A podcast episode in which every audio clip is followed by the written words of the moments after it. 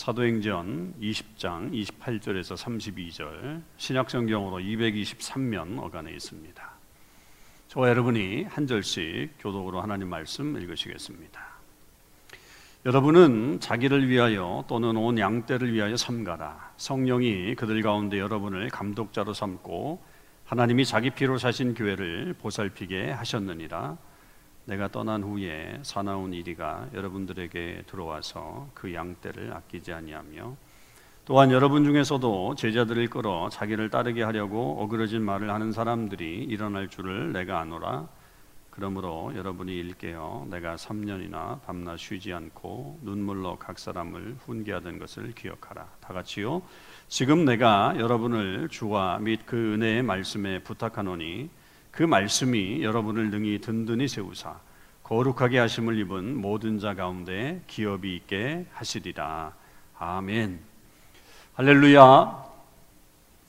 2021년도 새해가 밝았습니다. 아, 새해가 밝았지만 여전히 우리에게는 그렇게 큰 소망을 갖기에는 좀 이른 감이 있습니다.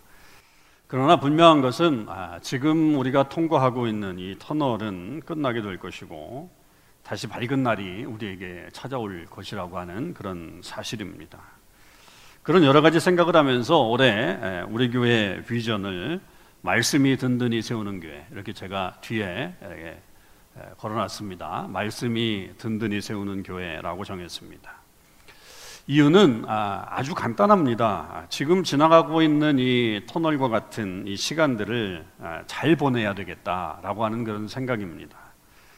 지금 우리가 지나가는 이 시간은 아, 어쩌면 버티는 시간이기도 하지만 단순히 소극적으로 이 버티는 것에만 머물러서는 안 된다는 것이죠. 이 기간에 우리가 더 적극적으로 해야 될 일들이 있다라고 하는 것을 우리가 찾아야 되고 그것을 꾸준히 이 기간 동안 해나감으로 인해서 거기서 이제 힘을 얻고 그리고 그렇게 이제 축적된 힘을 가지고서 바야흐로 새로운 시간들이 찾아오게 되었을 때 더 능력 있는 그리스도인으로서 살아가야 하기 때문입니다. 그런 그리스도인이 되기 위해서는 무엇보다도 중요한 것이 하나님의 말씀으로 우리의 내면을 채워 나가는 그런 일이라고 여겨집니다. 왜냐하면 하나님의 말씀은 파워가 있기 때문입니다. 어떤 분들은 이 책을 많이 읽으시잖아요. 그 책이 마음의 위안이 된다, 또 마음의 양식이 된다, 이렇게 말씀을 하십니다. 성경도 아, 그런 면에서는 뭐 어떤 면에서는 그런 세상의 어떤 책이나 다른 책과 같이 그런 위안의 요소가 있을 수 있지만 성경이 다른 책들과 전혀 다른 이유는 그 말씀들이 살아있기 때문입니다. 히브리서 기자가 이것에 대해서 아주 명확하게 설명을 했죠. 하나님의 말씀은 살아있고 활력이 있어 좌우의 날선 어떤 검보다도 예리하여 혼과 영과 및 관절과 골수를 찔러 쪼개기까지 하며 또 마음의 생각과 뜻을 판단한다. 히브리서 4장 12절에 분명하게 말씀하고 있습니다. 그러니까 하나님의 말씀은 죽은 문자가 아니라고 하는 것이고 살아있기 때문에 살아있는 하나님의 말씀이기 때문에 그것을 읽고 묵상하는 사람들에게 영향력을 분명히 주게 됩니다. 그런데 그 영향력이라고 하는 것이 단순히 그저 우리의 마음을 움직이는 것뿐만 아니라 실제로 아, 죽은 사람을 살리는 그런 능력, 영적으로 죽어가는 사람을 살리는 그런 능력이 있다는 것을 우리는 잊지 말아야 되죠. 그래서 올해 우리는 이 말씀을 더 깊이 읽고 묵상하면서 우리의 어두운 생각과 또 지친 영혼을 아, 이 말씀으로 되살리고 또 나아가서 그렇게 힘을 얻어서 이후에 이 땅에 우리의 삶을 계속 살아나가게 될 때 더 능력 있는 삶과 아름다운 삶을 살아나갈 수 있게 되기를 소망합니다. 하나님의 말씀의 중요성에 대한 본문은 성경에 정말 많이 나와 있지만 저는 올해는 사도행전 이 20장에 나오는 말씀으로 우리의 비전을 품어보려고 합니다. 이 본문은 바울이 3차 전도 여행을 마치고 이제 예루살렘으로 가는 여정 속에서 이루어진 어떤 한 사건을 다루고 있습니다. 바울은 예루살렘으로 가는 그 길을 꽤나 재촉을 하고 있었습니다. 이유는 아, 우리가 읽진 않았지만 16절에 보면 나와 있는데 될 수 있는 대로 오순절 안에 이 예루살렘에 도착하려고 했기 때문입니다. 이 오순절이라고 하는 것은 성령 강림 사건이 있은 다음에 꽤 유명한 그리고 꽤 많은 크리스천들이 모이게 되는 그런 절기가 되었죠. 어, 그때도 아마 많은 사람들이 예루살렘으로 모이게 될 것이고 또 그렇게 되다 보면 예루살렘 교회가 분주하게 될 거고 또 많은 사람들을 그렇게 찾아오는 사람들을 대접하기 위해서는 또 많은 돈이 필요했을 겁니다. 그래서 바울은 지금 이 유럽을 다니면서 혹은 또 이 마게도니아 그 지역 아, 그리고 또 아시아의 지역을 다니면서 이 예루살렘 교회를 위한 헌금을 거두게 되었던 것이고 그 예루살렘에 얼른 예루살렘 교회에 전달하려고 빨리 지금 그 얘기를 재촉하고 있는 것이죠. 근데 그렇게 빨리 그 예루살렘으로 가는 길을 재촉하고 있는 도중에서도 바울은 꼭 해야 될 일이 있었다고 하는 것을 말합니다. 그것은 바로 에베소 교회의 지도자들을 만나서 그들에게 좀 당부하는 그런 말씀이 있어야 했겠다는 것이죠. 이 에베소 교회의 장로들을 특별히 지도자들을 왜 불렀느냐라고 한다면 에베소 교회는 바울에게는 매우 중요한 그런 장소입니다. 그는 3차 전도 여행을 여 행을 하면서 이 3년 동안 그곳에 머무르면서 말씀을 전했어요. 이 바울의 어떤 특성상 좀처럼 한 곳에 오래 머무르는 사람이 아닌데 이 3년이나 그곳에 머물러서 어, 복음을 전했다라고 하는 것은 이 에베소 교회에 대한 어떤 사랑과 열정도 대단했고 에베소 지역이 가지고 있었던 어떤 특성으로 인해서 바울이 꼭 있어야만 했던 그런 이유들이 있었다고 보여집니다. 그런데 그렇게 그 머무는 3년의 기간 동안에 이 에베소 지역에서 어떤 큰 소동이 일어나게 됐죠. 그것은 바울이 또 바울의 어떤 제자들이 또 바울과 함께 했던 동역자들이 복음을 전하는 것 때문에 그 당시에 우상을 통해서 우상 장사를 했던 사람들에게 어려움이 겪게 된 겁니다. 그 우상 장사를 했던 사람들이 사업이 망하게 되고 또 그렇게 어떻게 어려움을 겪게 되었던 거죠. 그래서 그들이 이 바울과 함께 복음을 전했던 사람들을 재판에 넘깁니다. 자기들의 어떤 사업을 망하게 해서 그런 일들이 벌어지면서 일대 에베소 지역이 큰 혼란이 일어나게 됩니다.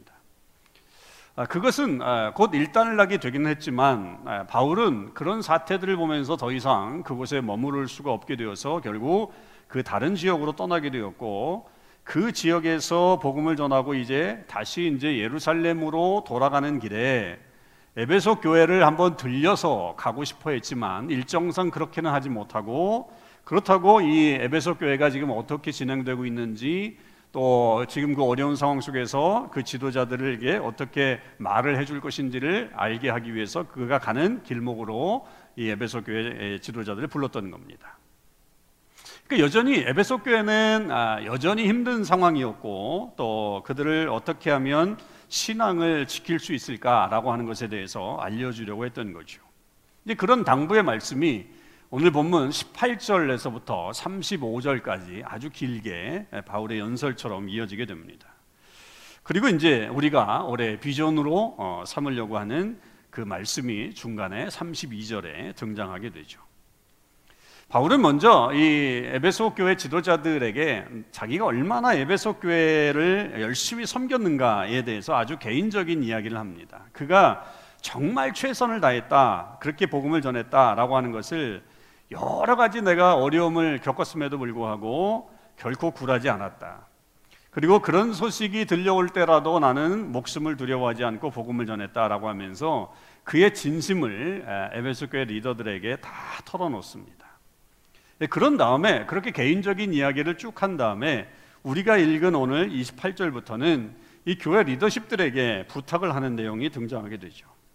그들에게 부탁하는 것은 마치 양을 치고 있는 목자들에게 양들을 좀 잘 살펴줘라.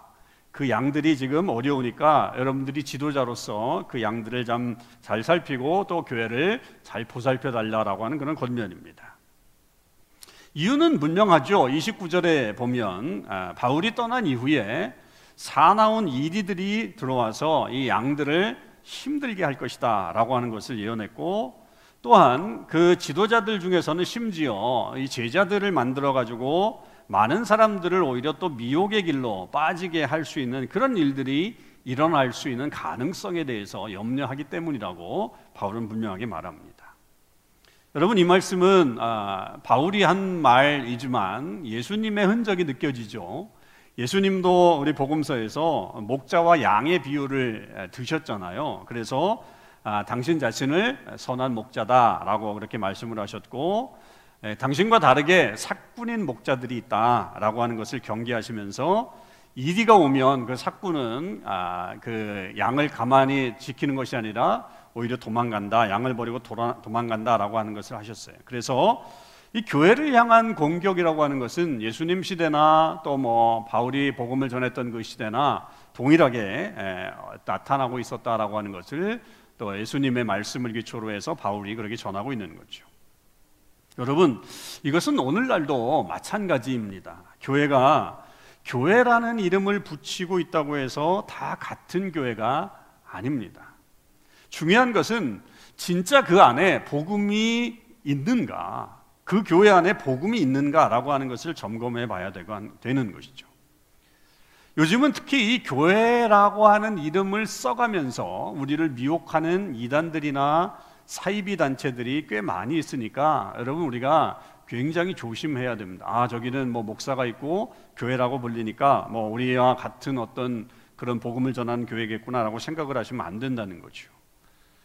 그죠? 우리가 같은 똑같은 성경을 본다고 또 똑같은 찬송가를 부른다고 해서 다 같은 교회가 아니고 아, 그것을 깨닫고 정말 우리가 이 진리 가운데 서는 그런 모습을 갖추어야 됩니다. 또한 이 교회를 향한 공격 역시 오늘날에도 계속 이루어지고 있죠. 그것은 교회 내부에서도 지금 일어나기도 하고 또한 외부에서도 오는 그런 공격들이 많이 있습니다. 바울이 우려할 만한 그 가장 우려할 만한 것은 바울이 오늘 지적하는 것처럼 주님을 따르게 하는 것이 아니라 주님을 사람들에게 그 양떼들로 하여금 주님을 따라가게 하는 것이 아니라 사람을 자기를 따르게 하는 이들이 있다라고 하는 사실을 말하고 있습니다. 여러분 이런 일들이 오늘날에도 많이 일어나잖아요. 뭐 일부 목회자들에게서도 일어나기도 하고 또 어떤 때는 교인들 중에 영향력이 있는 사람들 중에서도 나타나기도 합니다. 그러니까 교인들을 자기의 어떤 사람으로 만드는 거죠. 그래서 그 사람들에게 권력을 행사하면서 교회를 어지럽히는 일들이 오늘날에도 아주 흔하게 일어나고 있는 그런 일들입니다. 여러분, 우리는 그런 것들을 아주 심각하게 받아들여야 되는 것이고, 그런 이들을 인정해 주면 안 돼요. 저런 사람이 정말 권위가 있구나, 저 사람이 대단하구나라고 하면서 우리가 괜히 그 사람의 어떤 그런 잘못된 권위에 따라서 움직여져서는 안 된다라고 하는 것이죠. 교회는 주님이 주인 되시는 교회여야 합니다. 사람이 주인이 되면 문제가 늘 발생해요. 사람은요, 죄인이기 때문에 그 안에 이기적인 욕심을 가질 수밖에 없습니다. 그렇게 되면 결국은 그 이기적인 욕심이 문제를 일으키게 되어 있습니다. 그런 측면에서 교회 리더들은 굉장히 매우 조심을 해야 되고 바울이 말한 것처럼 아, 스스로 삼가라라고 했던 것처럼 스스로를 와치아웃하면서 삼가하면서 교인들을 잘 살피는 일들을 해야 되는 것이 교회 지도자들의 역할이라고 하는 거죠. 여러분 이것은 뭐 지도자들뿐만 아니라 성도들에게도 마찬가지입니다. 성도들이 신앙생활을 잘 해보려고 하면 늘 공격이 들어와요. 외부에서 공격이 들어오고 사탄이 그 영혼을 가만두지 않기 때문에 계속적으로 공격이 들어옵니다. 그럴 때에 그 성도들은 자기 자신을 잘 보호해야 됩니다. 그런데 여러분 생각해 보세요. 양들을 한번 생각해 보시죠. 오늘 비유를 양과 이리의 비유를 들었는데 그 양들이라고 하는 것이 사실 스스로 자기 자신을 보호할 수 있는 그런 능력이 없어요. 양이 어떻게 이리가 찾아올 때 그 이리들에 맞서서 싸울 수가 있겠어요? 양은 뭐 싸워서는 이길 수가 없죠. 이리들이 워낙 사납고 공격적이기 때문에 양들이 뭐 아무리 자기들끼리 뭐 준비를 한다고 해서 이길 수 있는 존재들이 아닌 거예요. 그러면 양들은 어떻게 해야 돼요? 양들은 이길 수 없기 때문에 의존을 해야 합니다. 의존을 해야 돼요.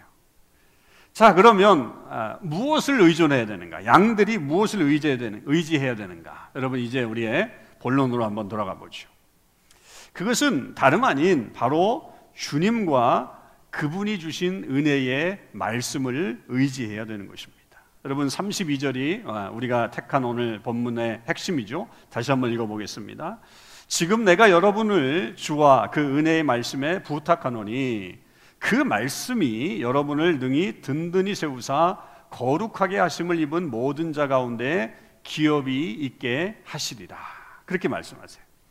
자, 양들은 이리로부터 자기 자신들을 지킬 수 없기 때문에 보호할 수 없기 때문에 의존해야 되는데 그 의존해야 될 그 대상이 뭐냐면 주님과 그 은혜의 말씀이라고 분명하게 선언하고 있습니다. 먼저 주님을 한번 우리가 생각해 보죠. 주님은 아, 목자이시잖아요. 그러니까 그 목자에게 의탁하는 거죠. 그것도 우리 주님은 선한 목자입니다. 그러니 당연히 우리는 가장 먼저 어려움이 찾아오거나 이런 어떤 외부적인 공격이나 이리와 같은 그런 공격이 찾아왔을 때 주님, 우리의 목자 되신 주님을 의지하는 게 가장 먼저 해야 될 일이죠. 여러분, 그러면 이 주님을 의지한다라고 하는 말은 무엇이고 왜 바울은 에베소 교회 리더들을 주님께 부탁한다라고 그렇게 말을 했을까요? 그것은 바로 주님이 우리 모든 삶의 주인이시기 때문에 그런 것입니다. 결국 여러분 주님을 의지한다라고 하는 말이 뭘까요? 주님을 의지한다, 주님께 부탁한다라고 하는 말은 결국 우리의 모든 삶에서 주님을 나의 주인으로 인정하는 삶을 말하는 겁니다. 시편 시인이 고백을 했잖아요. 어떻게 고백했어요? 여호와께서 집을 세우지 아니하시면 세우는 자의 수고가 헛되고 여호와께서 성을 지키지 아니하시면 파수꾼의 깨어 있음이 헛되다 이렇게 말했잖아요. 그러니까 아무리 우리가 이 땅에서 내가 내 자신의 것을 내 우리의 것을 보호한다고 해서 지켜지느냐 지켜지지 않는다는 거죠. 하나님이 우리를 위해서 지켜주시지 않으면, 하나님이 집을 세워주시지 않으면, 하나님이 성을 지켜주시지 않으면 언제나 어떻게든지 무너질 수밖에 없는 것이 우리들의 삶의 모습이다라고 하는 것을 분명히 시편 기자가 고백하고 있습니다. 부모님들은 여러분 자녀들이 어릴 때는 마음대로 할 수 있다라고 생각을 하죠. 아, 그렇게 합니다. 물론 지금은 이 어린 자녀들도 이 다루는 것이 쉽지 않지만 보편적으로는 자녀들이 어리면 그런 생각을 하게 되죠. 그런데 그 아이들이 조금 자라게 되면 부모 마음대로 안 됩니다. 이야기를 해도 안 되고 더욱 이 땅에서는 뭐 안 되는 일이 이제 손대는 일이잖아요. 뭐 그런 것은 더욱더 있을 수도 없죠. 그런데 자녀들이 그런 부모님들의 말을 그 마음을 아, 알지도 못하고 안 듣고 자꾸만 딴 길로 가게 됩니다. 여러분 그럴 때 어떻게 하실 수 있겠어요? 어떻게 하실 수 있겠어요? 결국 우리가 할 수 있는 일이 뭐겠어요? 하나님께 맡기는 수밖에 없겠죠. 하나님께서 그들을 지키고 보호해 달라라고 그렇게 할 수밖에 없습니다. 그러니까 내가 할 수 없는 부분들이거든요. 내가 낳은 자식이라고 해도 내가 할 수 없는 부분들이 있다라고 하는 건데 그렇다고 한다면 우리가 그 부분까지 하나님께서 하실 수 있다라고 하는 것을 인정하고 그분을 의지하는 것이 정말로 필요하다는 것이고 그것이 주님을 의지한다는 거예요. 여러분 이 주님을 의지한다라고 하는 말은 우리가 모든 일에 주님을 나의 주인으로 모신다고 했을 때 우리가 잘 될 때도 하나님을 의지해야 되는 거예요. 잘 될 때도. 그 잘될 때는 어떤 것으로 의지해야 되느냐? 하나님을 두려워해야 돼요. 두려워해야 돼요. 힘들고 어려울 때는 주님께만 소망을 두는 것이죠. 그러니까 사람들이 사람들이 잘 나가고 뭔가 일이 잘 되면 하나님을 인정하지 않고 믿지 않고 스스로를 높이면서 교만하게 돼요. 그러나 그럴 때에 주님을 두려워하는 마음을 가져야 한다는 것이죠. 그리고 주님을 인정해야 돼요. 그리고 또 반대로도 일이 잘 안 풀릴 때는 이것저것 다 의지하는 게 아니에요. 이것도 의지해보고 저것도 의지해보고 그런 게 아니에요. 우리 주님만 의지하는 거죠. 지난번에 한 영화에 보니까 인터뷰를 하는 내용들이 쭉 나오는데 어떤 좀 중년의 여성인, 뭐 중년보다 좀 나이가 드신 분일 수도 있는데 자기가 이렇게 살고 있는 것이 하나님 덕분, 부처님 덕분이래요. 두 개를 다 써먹더라고요. 이렇게 한꺼번에 써. 참 어이가 없더라고요. 그러니까 하나님 덕분 그러면 또 어, 신앙이 되겠는데 하나님 덕분, 부처님 덕분이래요. 여러분 어려움이 찾아오면 지푸라기라도 붙잡고 싶은 것이 우리들의 심정입니다만 그러나 진정한 소망은 하나님께만 있습니다. 그 하나님께로부터만 온다고 하는 것을 우리가 분명히 인식하고 내가 어려움을 당할 때 주님을 더욱더 의지하고 주님께만 우리의 소망을 두는 것. 그것이 결국 주님께 부탁하는 것이고 우리가 주님을 의지해야 되는 그런 일인 것이죠. 자, 바울은 주님과 함께 양들이 또한 의지해야 될 것이 있다. 이 이리가 찾아올 때 의지해야 될 것이 뭐냐? 은혜의 말씀이다. 은혜의 말씀. 그 말씀을 그 말씀께 그래서 부탁을 한다 이렇게 표현을 했잖아요. 여러분 그 말씀이 그러면 우리를 어떻게 도울 수 있는가? 바울에 의하면 두 가지의 유익을 우리에게 준다라고 말합니다. 하나는 우리를 능히 든든히 세우고 또한 다른 하나는 우리에게 기업이 있게 한다라고 말했습니다. 자, 먼저 은혜의 말씀이 우리를 든든하게 세운다라고 하는 이 말은 무엇일까요? 우리에게 가장 좋은 영양분과 영양소를 공급해 줌으로 인해서 우리를 온전한 사람으로 만들어 준다라고 하는 의미가 담겨져 있습니다. 바울이 31절을 보면 에베소 교회에 3년을 머물면서 밤낮을 쉬지 않고 눈물로 각 사람을 훈계했다라고 그렇게 고백을 합니다. 여러분 바울이 그렇게 밤낮을 3년 동안이나 눈물을 흘리면서 훈계한 것이 자기의 이야기였겠어요? 자기의 말이었겠어요? 아니죠. 하나님의 말씀을 가지고 그 복음을 가지고 열정을 다해서 그 에베소 교회 교인들을 가르쳤다라고 하는 것이죠. 왜냐하면 그 말씀만이 결국 그 말씀만이 성도들을 온전히 세울 수 있다라고 하는 확신이 있었기 때문에 그는 3년이나 밤낮 눈물을 흘려가면서 교훈을 했다, 훈계했다라고 말하고 있었던 것입니다. 여러분 에베소에는 아데미라고 하는 여신의 큰 신전이 있었어요. 엄청난 신전이 있었어요. 이 에베소는 아데미 여신의 그, 그 우상의 아주 온상이었죠. 우상의 한복판이라고 해도 틀리지 않습니다. 그 그런 사람들 우상에게 완전히 젖어 있는 그 사람들에게 바울이 자기의 말을 전했다고 한다면 그 사람들은 콧방귀를 꼈을 건데 그들과 대적할 수 있었던 무기가 뭐였냐면 바로 하나님의 말씀이라고 하는 것을 그가 알았기 때문에 그가 머무는 3년 동안 밤낮을 눈물을 흘려가면서 하나님의 말씀으로 그들을 양육했다라고 하는 것이죠. 그래서 지금 이 에베소 교회 그 지도자들을 불러놓고서도 얘기하는 것이 여러분, 은혜의 말씀이 여러분들을 든든히 세우도록 하십시오라고 그렇게 권면하고 있는 거예요. 그래야, 그래야 아무리 무서운 이리들이 공격을 해온다고 할지라도 그들을 능히 이길 수 있는 힘이 거기서 생기기 때문입니다.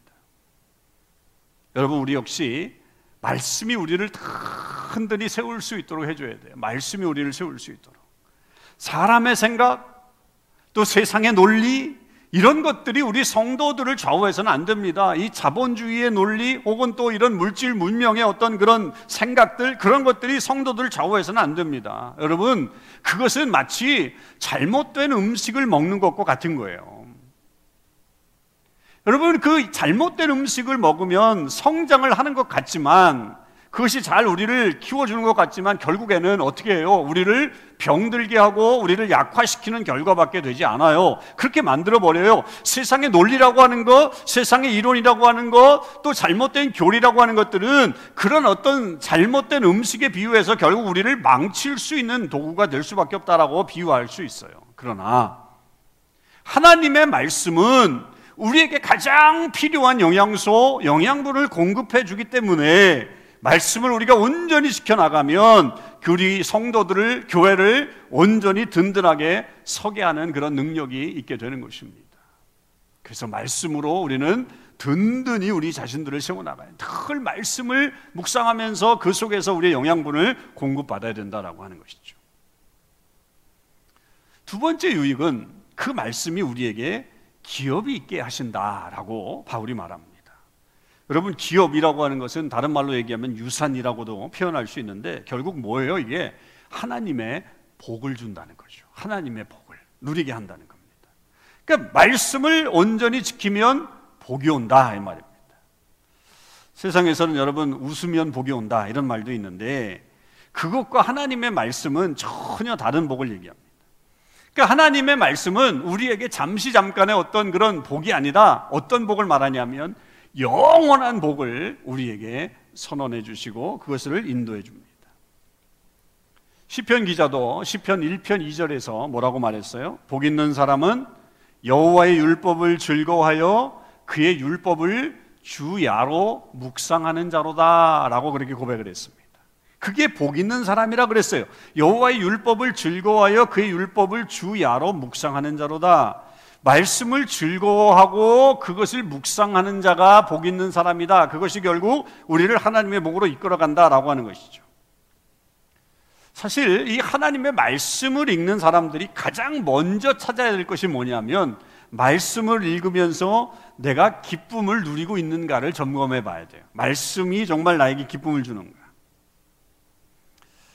여러분은 성경을 읽으실 때 기쁘십니까? 정말 성경을 읽으면서 아, 나는 정말 이 말씀을 읽는 게 너무너무 좋아라고 그렇게 생각하십니까?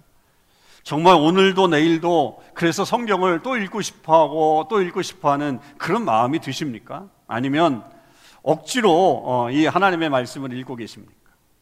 교회에서 성경 읽기를 하니까 아니면 뭐 계속적으로 그리스도인이라고 한다면 성경을 읽어야 한다라고 말을 들었기 때문에 억지로 읽고 계시다고 한다면 여러분 그 성경 읽기는 기쁨이 아니라 아마도 고역일 가능성이 높습니다.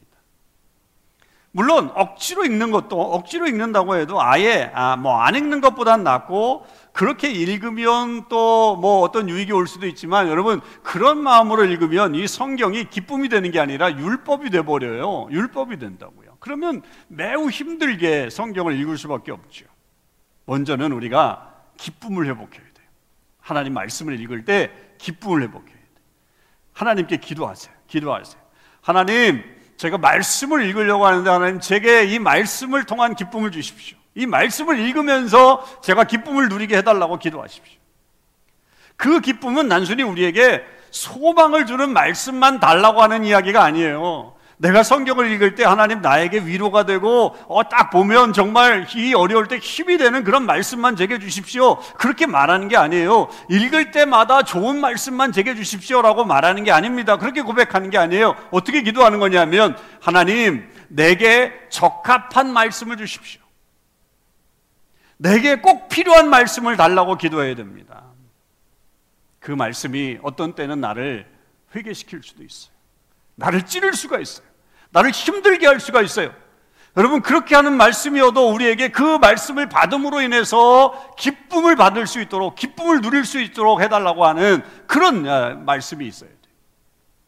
지난 연말에 어떤 원사님이 제게 전화를 주셨어요. 제가 9월 달에 아, 9월 달 정도에 설교했던 그 말씀 중에서 어, 무슨 말씀이 본인에게 들었느냐면 즉시 회개하라, 즉시 회개하라 라고 하는 말씀을 듣는데 주일 예배를 드리는데 그 말씀이 자기를 찔렀다는 거예요. 왜냐하면 그 전날인가요? 어, 그 하여튼 그 마음이 그 가족 안에서 약간의 다툼이 있었어요. 근데 그 다툼이 있는 상황에서 같이 예배를 드리고 있는데 하나님께서 그 말씀을 자기에게 주시대요. 즉시 회개하라. 그래가지고 이분이 예배 드리다 말고 방 안에 들어가서 막 통곡하며 울었는데 그러면서 이제 가족이 또 하나가 되고 또 함께 하면서 하나님께서 주시는 은혜를 경험했다라고 올해가 지나가기 전에 목사님께 꼭 말씀드려야 된다라고 그렇게 얘기하면서 제게 전화를 주셨어요. 여러분 때로는 회개시키는 회개하라고 하는 말씀이 우리에게 기쁨을 줄 수 있다라고 하는 것을 깨달으셔야 돼요. 꼭 내게 무슨 소망이 있고 뭐 이렇게 위로가 되는 그런 말씀만이 내게 기쁨을 주는 게 아니라 내 상황과 내 환경에 맞는 말씀이 주어지게 되면 놀라운 하나님의 역사가 일어나게 되는 거죠. 그렇게 읽게 되면 기쁨이 회복되는 것입니다. 그런 기쁨을 달라고 하나님께 기도하시는 거죠. 그리고 계속 묵상하는 겁니다. 계속 묵상하는 거예요. 그 말씀에 비추어서 나를 생각하고 그 말씀에 비추어서 우리 가족을 생각하고 그 말씀에 비추어서 이웃을 생각하고 그리고 그 말씀에 비추어서 내가 어떻게 행동을 해나갈 것인가를 우리가 할 것에 집중하게 된다면 그 말씀이 결국 우리에게 복을 허락해 준다라고 하는 것이죠. 이 세상에 줄 수 없는 복을 우리에게 허락해 줄 것이고 그 말씀이 우리를 영원한 삶으로 인도해 가는 역사가 우리에게 일어나게 되는 것입니다. 이제 2021년도 시작했습니다.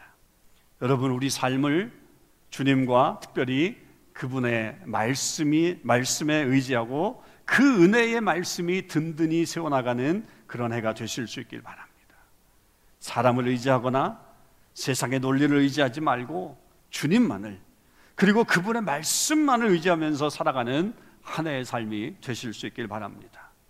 올해는 우리 교회가 말씀이 정말 든든히 세워나가 말씀을 든든히 하는 교회가 아니라 말씀이 든든히 하는 교회, 말씀이 든든히 세우는 교회가 되자는 거예요. 주체가 말씀이에요. 여러분 그 말씀이 우리를 인도할 수 있어요. 그래서 우리는 그 말씀을 의지하며 사는 한 해가 되시길 바라고. 그래서 올해 하나님께서 주시는 그 참된 복을 우리 모든 성도님들과 함께 누리는 귀한 한 해가 되실 수 있기를 주님의 이름으로 축원드립니다. 기도하시겠습니다.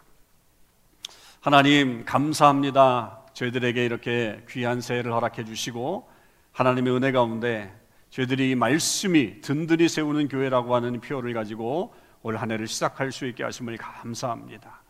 아버지 하나님 말씀이 중요하다는 것을 우리가 어찌 모르겠습니까? 그럼에도 불구하고 우리는 이 말씀이 우리를 세워 나간다고 하는 것에 대해서 소홀히 했던 것을 기억합니다. 사람을 의지했던 적이 너무 많습니다. 세상의 논리나 내 생각을 가지고 판단했던 적도 많습니다. 아버지 하나님 이제 철저하게 2021년도는 하나님의 말씀이 무엇인지를 깨닫게 하시고 그 말씀이 우리를 어떻게 인도하시는지를 경험하며 살아갈 수 있도록 역사해 주시옵소서.